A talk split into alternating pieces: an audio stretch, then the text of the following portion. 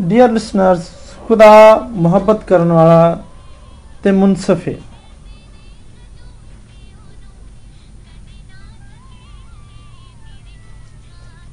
ਜਦੋਂ ਕਦੀ ਅਸੀਂ ਆਪਣੇ ਕਸੂਰਾਂ ਦੀ ਮਾਫੀ ਮੰਗਨੇ ਆ ਤੇ ਉਹ ਸਾਡਾ ਮੁਨਸਫ ਵੀ ਹੈ ਤੇ ਸਾਨੂੰ ਮਾਫ ਵੀ ਕਰਦਾ ਇਸੇ ਤਰ੍ਹਾਂ ਖੁਦਾਵੰਦ ਯਿਸੂ ਦੇ ਤਲਕਾਤ ਲੋਕਾਂ ਦੇ ਨਾਲ ਦੋਸਤਾਨਾ ਸਨ ਇਹੀ ਵਜ੍ਹਾ ਸੀ ਕਿ ਗਲੀਲ ਦੇ ਲੋਕ ਉਹਨੂੰ ਪਸੰਦ ਕਰਦੇ ਸਨ। ਤੇ ਰੱਬੀ ਤੇ ਉਸਤਾਦ ਅਕਸਰ ਆਪਣੇ ਆਪ ਨੂੰ ਆਮ ਲੋਕਾਂ ਤੋਂ ਦੂਰ ਰੱਖਦੇ ਸਨ। ਉਹ ਉਹਨਾਂ ਦੇ ਨਾਲ ਇਹ ਸਲੂਕ ਇਸ ਲਈ ਕਰਦੇ ਸਨ। ਕਿਉਂ ਜੋ ਉਹਨਾਂ ਦਾ ਖਿਆਲ ਸੀ ਕਿ ਉਹ ਮੂਸਵੀ ਸ਼ਰੀਅਤ ਦੀ ਪੈਰਵੀ ਨਹੀਂ ਕਰਦੇ, ਉਹ ਲੋਕਾਂ ਨੂੰ ਬੇਗਾਨਾ ਤੇ ਗੈਰ ਦੋਸਤਾਨਾ ਤਰੀਕੇ ਸਿਖਾਉਂਦੇ ਸਨ। ਤੇ ਜ਼ਬਾਨ ਵੀ ਬੜੀ ਮੁਸ਼ਕਲ ਇਸਤੇਮਾਲ ਕਰਦੇ ਸਨ। ਪਸ ਗਲੀਲ ਦੇ ਲੋਕੀ ਹਰ ਮੌਕੇ ਉੱਤੇ ਯਿਸੂ ਦੇ ਆਲ ਦੁਆਲੇ ਜਮ੍ਹਾਂ ਹੋ ਜਾਂਦੇ ਸਨ, ਕਿਉਂਕਿ ਉਹ ਉਹਦੀ ਕਹਾਣੀਆਂ ਨੂੰ ਪਸੰਦ ਕਰਦੇ ਸਨ। ਉਹਨਾਂ ਨੂੰ ਸੁਣ ਕੇ ਤੇ ਉਹਨਾਂ ਨੂੰ ਤਸੱਲੀ ਹੁੰਦੀ ਸੀ। ਉਹ ਲੋਕੀ ਜਿਹੜੇ ਰੋਮੀਆਂ ਤੋਂ ਮਹਿਸੂਲ ਜਮ੍ਹਾਂ ਕਰਦੇ ਸਨ ਤੇ ਜਿਨ੍ਹਾਂ ਨੂੰ ਫਰੀਸੀ ਬੜੀ ਭੈੜੀ ਨਿਗਾਹ ਨਾਲ ਵੇਖਦੇ ਸਨ, ਉਹ ਯਿਸੂ ਨੂੰ ਪਿਆਰ ਕਰਦੇ ਸਨ। ਉਹ ਉਹਨਾਂ ਨਾਲ ਗੱਲਾਂ ਕਰਦਾ ਸੀ, ਉਹਨਾਂ ਦੇ ਘਰ ਜਾਂਦਾ ਤੇ ਉਹਨਾਂ ਦੇ ਨਾਲ ਬਹਿ ਕੇ ਰੋਟੀ ਵੀ ਖਾਂਦਾ ਸੀ। ਜਦੋਂ ਕਿ ਫਰੀਸੀ ਇਹ ਖਿਆਲ ਕਰਦੇ ਸਨ ਕਿ ਮਹਿਸੂਲ ਲੈਣ ਵਾਲਿਆਂ ਦੇ ਨਾਲ ਗੱਲ ਕਰਨ ਦੇ ਨਾਲ ਹੀ ਉਹ ਨਾਪਾਕ ਹੋ ਜਾਂਦੇ ਨੇ। ਕਿਉਂਕਿ ਗਰੀਬ ਲੋਕੀ ਤੇ ਮਹਿਸੂਲ ਲੈਣ ਵਾਲੇ ਯਿਸੂ ਨੂੰ ਪਿਆਰ ਕਰਦੇ ਸਨ ਤੇ ਯਿਸੂ ਵੀ ਉਹਨਾਂ ਨਾਲ ਪਿਆਰ ਕਰਦਾ ਸੀ। ਇਸ ਲਈ ਕੱਟਰ ਲੋਕ ਉਹਨੂੰ ਨਾਪਸੰਦ ਕਰਦੇ ਸਨ। ਜਦੋਂ ਉਹ ਇਹਨਾਂ ਲੋਕਾਂ ਦੇ ਨਾਲ ਮਿਲਦਾ ਜੁਲਦਾ, ਜਿਨ੍ਹਾਂ ਨੂੰ ਫਰੀਸੀ ਗੁਨੇਗਾਰ ਸਮਝਦੇ ਸਨ, ਤੇ ਫਿਰ ਫਰੀਸੀਆਂ ਨੂੰ ਬੜਾ ਭੈੜਾ ਲੱਗਦਾ। ਫਿਰ ਵੀ ਇਹਨਾਂ ਸਾਰੇ ਫਕੀਆਂ ਫਰੀਸੀਆਂ ਵਿੱਚੋਂ ਬਹੁਤ ਸਾਰੇ ਐਸੇ ਸਨ, ਜਿਹੜੇ ਖੁਦਾਮ ਯਿਸੂ ਦੀਆਂ ਗੱਲਾਂ ਸੁਣਨ ਦੇ ਖਾਸ਼ਮੰਦ ਰਹਿੰਦੇ ਸਨ। ਬਹੁਤ ਸਾਰੇ ਸ਼ਾਇਦ ਇਸ ਲਈ ਕਿ ਉਹ ਇਸ ਤਾੜ ਵਿੱਚ ਹੁੰਦੇ ਸਨ ਕਿ ਯਿਸੂ ਨੂੰ ਕਿਸੇ ਤਰੀਕੇ ਫਸਾਇਆ ਜਾਏ ਤੇ ਫਿਰ ਰੋਮੀ ਹਾਕਮਾਂ ਨੂੰ ਇਹਦੇ ਬਾਰੇ 'ਚ ਖਬਰ ਦਿੱਤੀ ਜਾਏ। ਉਹ ਅਕਸਰ ਉਸ ਗਰੋਹ ਵਿੱਚ ਸ਼ਾਮਲ ਨਹੀਂ ਹੁੰਦੇ ਸਨ, ਜਿਹੜੇ ਯਿਸੂ ਦੇ ਆਲੇ ਦੁਆਲੇ ਜਮ੍ਹਾਂ ਹੋ ਜਾਂਦਾ ਸੀ, ਬਲਕਿ ਗਰੋਹ ਤੋਂ ਬਾਰ-ਬਾਰ ਹੀ ਰਹਿੰਦੇ ਸਨ। ਕਈ ਵੇਲੇ ਤੇ ਜੋ ਕੁਝ ਹੋਣ ਰਿਹਾ ਹੁੰਦਾ ਸੀ, ਇਹਦੇ ਬਾਰੇ 'ਚ ਆਪਸ ਵਿੱਚ ਗੱਲਾਂ ਕਰਦੇ ਸਨ। ਯਿਸੂ ਤੇ ਉਹਦੇ ਤਰੀਕਿਆਂ ਤੇ ਨੁਕਤਾਚੀਨੀ ਕਰਦੇ ਸਨ। ਇੱਕ ਦਿਨ ਉਹਨਾਂ ਵਿੱਚੋਂ ਇੱਕ ਫਰੀਸੀ ਨੇ ਮਾਯੂਸ ਹੋ ਕੇ ਦੂਜੇ ਲੋਕਾਂ ਨੂੰ ਆਖਿਆ, ਦੂਜੇ ਫਰੀਸੀਆਂ ਨੂੰ ਆਖਿਆ ਕਿ ਇਹ ਬੰਦਾ ਤੇ ਗੁਨਹਗਾਰਾਂ ਨਾਲ ਮਿਲਦਾ ਏ ਤੇ ਉਹਨਾਂ ਦੇ ਨਾਲ ਖਾਂਦਾ ਪੀਂਦਾ ਸ਼ਾਇਦ ਉਹਦਾ ਖਿਆਲ ਸੀ ਕਿ ਉਹ ਜੋ ਕੁਝ ਕਹਿ ਰਿਹਾ ਹੈ ਯਿਸੂ ਨੂੰ ਸੁਣ ਲਏਗਾ ਤੇ ਫਿਰ ਉਹ ਆਪਣੇ ਆਪ ਨੂੰ ਬਚਾਉਣ ਦੀ ਜ਼ਰੂਰ ਕੋਸ਼ਿਸ਼ ਕਰੇਗਾ। ਬਜਾਏ ਇਹਦੇ ਕਿ ਯਿਸੂ ਫਰੀਸੀਆਂ ਦੇ ਨਾਲ ਬਹਿਸ ਕਰਦਾ, ਯਿਸੂ ਨੇ ਉਹਦੇ ਜਵਾਬ ਦੇ ਵਿੱਚ ਇੱਕ ਬੜੀ ਹੀ ਅਜੀਬ ਤਮਸੀਲ ਬਿਆਨ ਕਰਨਾ ਸ਼ੁਰੂ ਕਰਤੀ। ਉਹ ਇੱਕ ਨੌਜਵਾਨ ਦੇ ਬਾਰੇ ਚ ਸੀ, ਜਿਨੇ ਆਪਣੀ ਹੁਣ ਤੱਕ ਦੀ ਉਮਰ ਆਪਣੇ ਪਿਓ ਦੀ ਪਿਆਲੀਆਂ 'ਚ ਕੰਮ ਕਰਦੇ ਹੋਏ ਗੁਜ਼ਾਰੀ ਸੀ ਤੇ ਉਹ ਉਸ ਪਿਆਲੀਆਂ ਦੇ ਵਿੱਚ ਆਪਣੇ ਪਿਓ ਦੀ ਮਦਦ ਕਰਦਾ ਹੁੰਦਾ ਸੀ। ਪਰ ਇਸ ਕੰਮ ਦੇ ਵਿੱਚ ਉਹਨੂੰ ਕੋਈ ਖੁਸ਼ੀ ਨਹੀਂ ਸੀ ਹਾਸਲ ਹੁੰਦੀ। ਉਹ ਚਾਹੁੰਦਾ ਸੀ ਕਿ ਉਹ ਇਸ ਕੰਮ ਤੋਂ ਭੱਜ ਜਾਏ। ਤੇ ਇਧਰ ਉਧਰ ਫਿਰੇ ਤੁਰੇ ਤੇ ਦੁਨੀਆ ਦੀ ਸੈਰ ਕਰੇ ਤੇ ਦੁਨੀਆ ਵੇਖੇ। ਉਹਦਾ ਖਿਆਲ ਸੀ ਕਿ ਪਿਆਲੀਆਂ 'ਚ ਕੰਮ ਕਰਨਾ ਤੇ ਲੋਕਾਂ ਤੋਂ ਦੂਰ ਰਹਿਣਾ ਇੱਕ ਬੜਾ ਹੀ ਬੋਰਿੰਗ ਕੰਮ ਹੈ ਜਦੋਂ ਕਾਫੀ ਵੱਡਾ ਹੋ ਗਿਆ ਤੇ ਉਹਨੇ ਇੱਕ ਦਿਨ ਆਪਣੇ ਪਿਓ ਨੂੰ ਆਖਿਆ ਭਈ ਮੈਂ ਹੋਰ ਜ਼ਿਆਦਾ ਨਹੀਂ ਇੱਥੇ ਰਹਿ ਸਕਦਾ, ਮੈਂ ਦੁਨੀਆ ਵੇਖਣਾ ਚਾਹਨਾ ਕਿ ਦੁਨੀਆ ਕਿਵੇਂ ਦੀ ਹੁੰਦੀ? ਮੈਂ ਹੁਣ ਸਾਰੀ ਉਮਰ ਇੱਥੇ ਇੱਥੇ ਰਵਾਂਗਾ ਤੇ ਇੰਜ ਹੀ ਪਿਆਲੀਆਂ 'ਚ ਖਪਦਾ ਰਹਾਂਗਾ। ਨਹੀਂ ਵੀ ਨਹੀਂ, ਮੈਂ ਨਹੀਂ ਇੰਜ ਕਰ ਸਕਦਾ। ਮੈਂ ਤੇ ਆਸ਼ਵਸ਼ਰਤ ਦੀ ਜ਼ਿੰਦਗੀ ਗੁਜ਼ਾਰਨਾ ਚਾਹਨਾ ਇਹ ਕੰਮ ਮੇਰੇ ਵੱਡੇ ਭਰਾ ਨੂੰ ਪਸੰਦ ਹੋਏਗਾ, ਮੈਨੂੰ ਨਹੀਂ ਪਸੰਦ।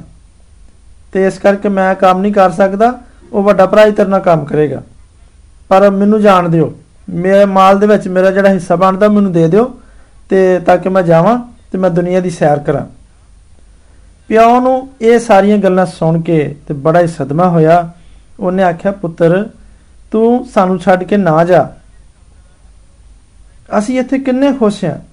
ਤੂੰ ਕਿਉਂ ਇਸ ਖੁਸ਼ੀ ਨੂੰ ਬਰਬਾਦ ਕਰਨਾ ਚਾਹਨਾ ਪਰ ਪੁੱਤਰ ਨੇ ਆਪਣੇ ਪਿਓ ਨੂੰ ਪੁਰਾਣੇ ਖਿਆਲਾਂ ਦਾ ਸਮਝਿਆ ਤੇ ਆਪਣੇ ਵੱਡੇ ਭਰਾ ਨੂੰ ਦੁਨੀਆ ਤੋਂ ਬੇਨਿਆਜ਼ ਸਮਝਿਆ।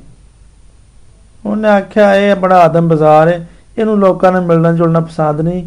ਇਹੀ ਚਾਹੁੰਦਾ ਵੀ ਟੱਗਿਆਂ ਵਾਂਗਰ ਨਾ ਖੇਤਾਂ 'ਚ, ਪਿਆਲੀਆਂ 'ਚ ਲੱਗਾ ਰਹੇ ਉਹਨਾਂ ਨੇ ਉਹਨੂੰ ਰੋਕਣ ਦੀ ਬੜੀ ਕੋਸ਼ਿਸ਼ ਕੀਤੀ।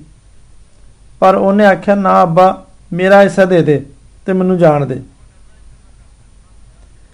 ਪਿਓ ਬੜਾ ਦੁਖੀ ਹੋਇਆ, ਪਰ ਉਹਨੇ ਨੌਜਵਾਨ ਦਾ ਹਿੱਸਾ ਨੂੰ ਦੇ ਦਿੱਤਾ। ਤੇ ਉਹਨੇ ਉਹ ਹਿੱਸਾ ਵੇਚ ਛੜਿਆ ਫਿਰ ਉਹਨੇ ਸੋਹਣੇ ਸੋਹਣੇ ਕੱਪੜੇ ਪਾਏ ਤੇ ਉਹਦੀਆਂ ਜੇਬਾਂ ਵਿੱਚ ਪੈਸੇ ਛਨਕਾਰਨ ਡੇ ਸਨ। ਤੇ ਉਹ ਮਹਿਸੂਸ ਕਰਨ ਡਿਆ ਸੀ ਕਿ ਉਹ ਹੁਣ ਬਹੁਤ ਵੱਡਾ ਬੰਦਾ ਬਣ ਗਿਆ ਤੇ ਉਹ ਹੁਣ ਬੜਾ ਖੁਦ ਮੁਖਤਾਰ ਹੋ ਗਿਆ, ਆਪਣੀ ਮਰਜ਼ੀ ਦਾ ਮਾਲਕ ਹੋ ਗਿਆ। ਉਸ ਨੌਜਵਾਨ ਦੇ ਕੋਲ ਕਾਫੀ ਪੈਸਾ ਹੋ ਸੀ ਤੇ ਕੁਝ ਲੋਕੀ ਉਹਦੇ ਯਾਰ ਬਣ ਗਏ। ਉਹ ਐਸ਼ ਕਰਨ ਲੱਗਿਆ। ਪਰ ਇਸ ਜੁਦਾਈ ਦੇ ਵੇਲੇ ਦੇ ਵਿੱਚ ਹਰ ਵੇਲੇ ਬੁੱਢਾ ਪਿਓ ਆਪਣੇ ਇਸ ਪੁੱਤਰ ਨੂੰ ਯਾਦ ਕਰ ਕਰਕੇ ਬੇਚੈਨ ਰਿਹਾ। ਉਹ ਉਹਨੂੰ ਬਹੁਤ ਹੀ ਪਿਆਰਾ ਸੀ ਤੇ ਉਹ ਬੜਾ ਖੁਸ਼ ਮਜ਼ਾਜ ਮੁੰਡਾ ਸੀ ਤੇ ਹੁਣ ਘਰ ਤੇ ਪੈਲੀਆਂ ਉਹਦੇ ਬਗੈਰ ਬੜੇ ਵਿਰਾਨ ਮਹਿਸੂਸ ਹੁੰਦੇ ਸੀ। ਪਿਓ ਨੂੰ ਹਰ ਰੋਜ਼ ਇਹ ਉਮੀਦ ਹੁੰਦੀ ਸੀ ਕਿ ਸ਼ਾਇਦ ਅੱਜ ਵੀ ਮੇਰਾ ਪੁੱਤਰ ਵਾਪਸ ਮੋੜਿਆ ਹੈ ਇਸ ਲਈ ਉਹ ਹਰ ਸ਼ਾਮ ਘਰ ਦੀ ਛੱਤ ਉੱਤੇ ਚੜ੍ਹ ਕੇ ਤੇ ਉਸ ਰਾਹ ਵੱਲ ਵੇਂਦਾ ਰਹਿੰਦਾ ਸੀ, ਜਿਹੜੀ ਸ਼ਹਿਰ ਨੂੰ ਜਾਂਦੀ ਸੀ। ਪਰ ਰਾਤ ਦੇ ਵਕਤ ਉਹ ਮਾਯੂਸ ਹੋ ਕੇ ਛੱਤੋਂ ਤੋਂ ਉਤਰ ਆਉਂਦਾ। ਪਿਆਲੀਆਂ 'ਚ ਸਾਰਾ ਦਿਨ ਕੰਮ ਕਰਨ ਦੇ ਬਾਅਦ ਉਹਦਾ ਵੱਡਾ ਮੁੰਡਾ ਘਰ ਦੇ ਸੇਨ ਵਿੱਚ ਬੈੰਦਾ ਤੇ ਆਪਣੇ ਪਿਓ ਨੂੰ ਆਂਦਾ, ਅੱਬਾ ਜੀ, ਤੁਸੀਂ ਕਿਉਂ ਉਸ ਨਕੰਮੇ ਮੁੰਡੇ ਦਾ ਇੰਤਜ਼ਾਰ ਕਰਦੇ ਹੋ? ਉਹ ਆਪੇ ਹੀ ਚਲਾ ਗਿਆ ਹੁਣ ਉਹਦੀ ਕਿਉਂ ਫਿਕਰ ਕਰੀਏ? ਮੈਨੂੰ ਯਕੀਨ ਹੈ ਕਿ ਉਹ ਕੋਈ ਚੰਗਾ ਕੰਮ ਨਹੀਂ ਕਰੇਗਾ। ਪਰ ਕਿਸੇ ਤਰ੍ਹਾਂ ਵੀ ਪਿਓ ਆਪਣੇ ਪੁੱਤਰ ਨੂੰ ਨਾ ਭੁੱਲ ਸਕਿਆ ਤੇ ਨਾ ਹੀ ਆਪਣੇ ਵੱਡੇ ਪੁੱਤਰ ਦੇ ਕਹਿਣ ਤੋਂ ਉਹਦੀ ਰਾਹ ਵੇਖਣ ਤੋਂ ਬਾਜ਼ ਆਇਆ।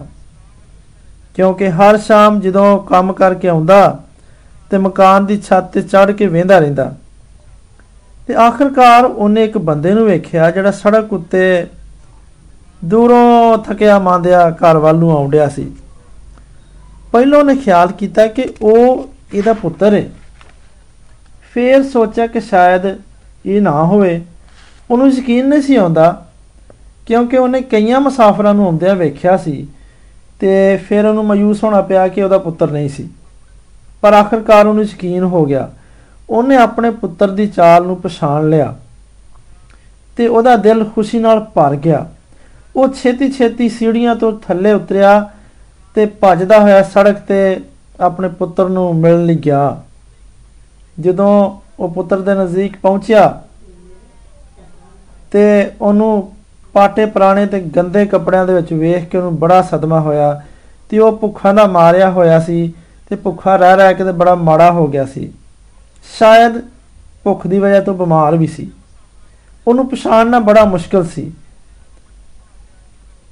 ਜਦੋਂ ਕਿ ਉਹਦਾ ਮੁਕਾਬਲਾ ਉਸ ਨੌਜਵਾਨ ਦੇ ਨਾਲ ਕੀਤਾ ਜਾਂਦਾ, ਜਿਹੜਾ ਖੂਬਸੂਰਤ ਤੇ ਬੜਾ ਚੰਗਾ ਲਿਬਾਸ ਪਾਉਣ ਵਾਲਾ ਸੀ ਤੇ ਕੁਝ ਮਹੀਨੇ ਪਹਿਲਾਂ ਘਰ ਛੱਡ ਗਿਆ ਸੀ ਤੇ ਫਿਰ ਇਹ ਪਛਾਣਨਾ ਮੁਸ਼ਕਲ ਸੀ ਕਿ ਉਹੀ ਪੁੱਤਰ ਹੈ। ਉਸ ਪੁੱਤਰ ਦੇ ਆਪਣੇ ਅਹਿਸਾਸਾਤ ਸਨ। ਉਹ ਇੰਨਾ ਸ਼ਰਮਿੰਦਾ ਸੀ ਕਿ ਉਹ ਅੱਖ ਚੁੱਕ ਕੇ ਆਪਣੇ ਪਿਓ ਵੱਲ ਨਾ ਵੇਖ ਸਕਿਆ। ਬਸ ਪਹਿਲਾਂ ਤੇ ਉਹ ਮੁਹੱਬਤ ਨੂੰ ਉਸ ਮੁਹੱਬਤ ਨੂੰ ਆਪਣੇ ਪਿਓ ਦੀਆਂ ਅੱਖਾਂ ਵਿੱਚ ਨਾ ਵੇਖ ਸਕਿਆ। ਉਹਨੂੰ ਇਹ ਤਵੱਕੋ ਸੀ ਕਿ ਪਿਓ ਨੂੰ ਝਿੜਕੇਗਾ, ਉਹਨੂੰ ਮਾੜਾ ਚੰਗਾ ਆਖੇਗਾ, ਫਿਰ ਉਹਨੂੰ ਧੱਕੇ ਦੇ ਦੇ ਘਰੋਂ ਕੱਢ ਦੇਗਾ। ਪਰ ਬਜਾਏ ਇਹਦੇ ਉਹਨੇ ਵੇਖਿਆ ਕਿ ਪਿਓ ਨੇ ਘੁੱਟ ਕੇ ਤੇ ਉਹਨੂੰ ਆਪਣੇ ਸੀਨੇ ਨਾਲ ਲਾ ਲਿਆ। ਇਸ ਤੋਂ ਪਹਿਲਾਂ ਕਿ ਉਹ ਆਪਣੇ ਕਸੂਰਾਂ ਦੀ ਮਾਫੀ ਮੰਗਦਾ, ਉਹਦੇ ਪਿਓ ਨੇ ਉਹਨੂੰ ਚੁੰਮਣਾ ਸ਼ੁਰੂ ਕਰਤਾ। ਤੇ ਉਹਨਾਂ ਆਖਿਆ, ਮੇਰੇ ਪੁੱਤਰ, ਉਹ ਮੇਰੇ ਪੁੱਤਰਾ, ਤੂੰ ਕਿੱਥੇ ਚਲੇ ਗਿਆ ਸਾ? ਚੱਲ ਸ਼ੁਕਰ ਹੈ ਤੂੰ ਘਰ ਤੇ ਆ ਗਿਆ। ਤੇ ਉਹ ਉਹਨੂੰ ਅੰਦਰ ਲੈ ਗਿਆ। ਤੇ ਪਿਓ ਨੇ ਨੌਕਰਾਂ ਨੂੰ ਸੱਦਿਆ ਤੇ ਉਹਨਾਂ ਨੂੰ ਆਖਿਆ, ਇਹਨੂੰ ਨਵਾਓ ਤਵਾਓ ਇਹਨੂੰ ਚੰਗੇ ਤੋਂ ਚੰਗਾ ਲਿਬਾਸ ਬਣਾਓ। ਇਹਦੇ ਹੱਥ ਵਿੱਚ ਸੋਨੇ ਦੀ ਅੰਗੂਠੀ ਪਾਓ ਤੇ ਪੈਰਾਂ ਵਿੱਚ ਜੁੱਤੀ ਪਵਾਓ ਤੇ ਇੱਕ ਪੜਿਆ ਹੋਇਆ ਟੱਗਾ ਲਿਆ ਕੇ ਜ਼ਬਾ ਕਰੋ ਤਾਂ ਕਿ ਅਸੀਂ ਸਾਰੇ ਰਲ ਕੇ ਖੁਸ਼ੀ ਮਨਾਈਏ ਤੇ ਖਾਈਏ, ਕਿਉਂਕਿ ਮੇਰਾ ਇਹ ਪੁੱਤਰ ਮੁਰਦਾ ਸੀ। ਹੁਣ ਜ਼ਿੰਦਾ ਹੋ ਗਿਆ। ਇਹ ਗਵਾਚ ਗਿਆ ਸੀ, ਹੁਣ ਮਿਲ ਗਿਆ। ਚਨਾਚੇ ਉਹ ਖੁਸ਼ੀ ਮਨਾਉਣ ਲੱਗੇ। ਤੇ ਜਦੋਂ ਵੱਡਾ ਪੁੱਤਰ ਪਿਆਲੀਆਂ ਤੋਂ ਵਾਪਸ ਆਇਆ, ਤੇ ਉਹਨੇ ਖੁਸ਼ੀ ਦੇ ਨਾਰੇ ਸੁਣੇ। ਉਹਨੇ ਪੁੱਛਿਆ ਭਈ ਇਹ ਕੀ ਹੋਣ ਡਿਆ? ਜਦੋਂ ਉਹਨੂੰ ਪਤਾ ਚੱਲਿਆ ਕਿ ਉਹਦਾ ਛੋਟਾ ਭਰਾ ਵਾਪਸ ਆ ਗਿਆ ਹੈ ਤੇ ਉਹਨੇ ਅੰਦਰ ਜਾਣ ਤੇ ਇਸ ਇਸ ਜ਼ਿਆਫਤ ਵਿੱਚ ਸ਼ਰੀਕ ਹੋਣ ਤੋਂ ਇਨਕਾਰ ਕਰਤਾ। ਪਰ ਪਿਓ ਉਹਨੂੰ ਵੀ ਪਿਆਰ ਕਰਦਾ ਸੀ। ਉਹ ਇਨਸਾਫ ਪਸੰਦ ਪਿਓ ਸੀ। ਪਿਓ ਬਾਹਰ ਆਇਆ ਤੇ ਆਪਣੇ ਮੁੰਡੇ ਨੂੰ ਮਿਲਿਆ ਤੇ ਉਹਨੂੰ ਆਖਿਆ, ਅੰਦਰ ਆ ਜਾ। ਹਾਲਾਂਕਿ ਬੇਟਾ ਉਹਦੇ ਨਾਲ ਬੜੀ ਬੇਅਦਬੀ ਨਾਲ ਪੇਸ਼ ਆਇਆ। ਉਹਨੇ ਆਪਣੇ ਛੋਟੇ ਭਰਾ ਦੇ ਲਈ ਕੋਈ ਮੁਹੱਬਤ ਜ਼ਾਹਰ ਨਾ ਕੀਤੀ। ਪਿਓ ਨੇ ਬੜੀ ਮੁਹੱਬਤ ਤੇ ਰਹਿਮਦਿਲੀ ਦੇ ਨਾਲ ਉਹਦੇ ਨਾਲ ਗੱਲਬਾਤ ਕੀਤੀ ਤੇ ਪਿਓ ਪੁੱਤਰ ਦੋਵੇਂ ਇੱਕ ਦੂਜੇ ਨਾਲ ਮੁਹੱਬਤ ਕਰਦੇ ਸਨ ਤੇ ਇਸ ਕਰਕੇ ਪਿਓ ਦੋਵਾਂ ਦੇ ਨਾਲ ਇਨਸਾਫ ਨਾਲ ਪੇਸ਼ ਆਇਆ। ਕਹਾਣੀ ਸੁਣਾ ਕੇ ਯਸੂ ਰੁਕ ਗਿਆ ਤੇ ਕੁਝ ਲਮਹਿਆਂ ਦੀ ਖਮੋਸ਼ੀ ਤਾਰੀ ਹੋ ਗਈ। ਲੋਕੀ ਇਸ ਕਹਾਣੀ ਦੇ ਮਤਲਬ ਸੋਚਣ ਰਹੇ ਸਨ ਤੇ ਮੇਰਾ ਖਿਆਲ ਹੈ ਕਿ ਅਸੀਂ ਫਰੀਸੀਆਂ ਨੂੰ ਉਤੋਂ ਖਸਕਦੇ ਹੋਏ ਵੇਖ ਸਕਨੇ ਆ ਤੇ ਦੂਜਿਆਂ ਲੋਕਾਂ ਨੇ ਉਹਨਾਂ ਨੂੰ ਉੱਥੋਂ ਚੋਰੀ-ਚੋਰੀ ਜਾਂਦਿਆਂ ਵੇਖ ਲਿਆ। ਉਹਨਾਂ ਨੇ ਖੁਦਾ ਦੀ ਮੁਹੱਬਤ ਨੂੰ ਕਬੂਲ ਨਾ ਕੀਤਾ ਤੇ ਨਾ ਹੀ ਉਹਦੇ ਇਨਸਾਫ ਨੂੰ ਪਛਾਣਿਆ ਜਿਹੜਾ ਉਹ ਆਪਣੇ ਲੋਕਾਂ ਦੇ ਨਾਲ ਕਰਦਾ। ਪਰ ਬਹੁਤ ਸਾਰੇ ਆਮ ਲੋਕਾਂ ਨੇ ਇਹਨੂੰ ਸਮਝ ਲਿਆ ਤੇ ਉਹ ਇਹ ਜਾਣ ਕੇ ਖੁਸ਼ ਹੋਏ ਕਿ ਉਹ ਆਪਣੇ ਪਿਆਰ ਕਰਨ ਵਾਲੇ ਅਸਮਾਨੀ ਪਿਓ ਦੇ ਹੱਥਾਂ ਵਿੱਚ ਮਹਿਫੂਜ਼ ਨੇ। ਅਜ਼ੀਜ਼ ਭੈਣੋ ਤੇ ਭਰਾਓ ਮੇਰੀ ਦੁਆ ਹੈ ਕਿ ਤੁਸੀਂ ਵੀ ਆਪਣੇ ਦਿਲਾਂ ਵਿੱਚ ਇਹੀ ਸਾਹਸ ਤੇ ਇਹੀ ਜਜ਼ਬਾ ਰੱਖਦੇ ਹੋਇਆ ਆਪਣੇ ਅਸਮਾਨੀ ਪਿਓ ਦੇ ਨਾਲ ਲਿਪਟੇ ਰਹੋ।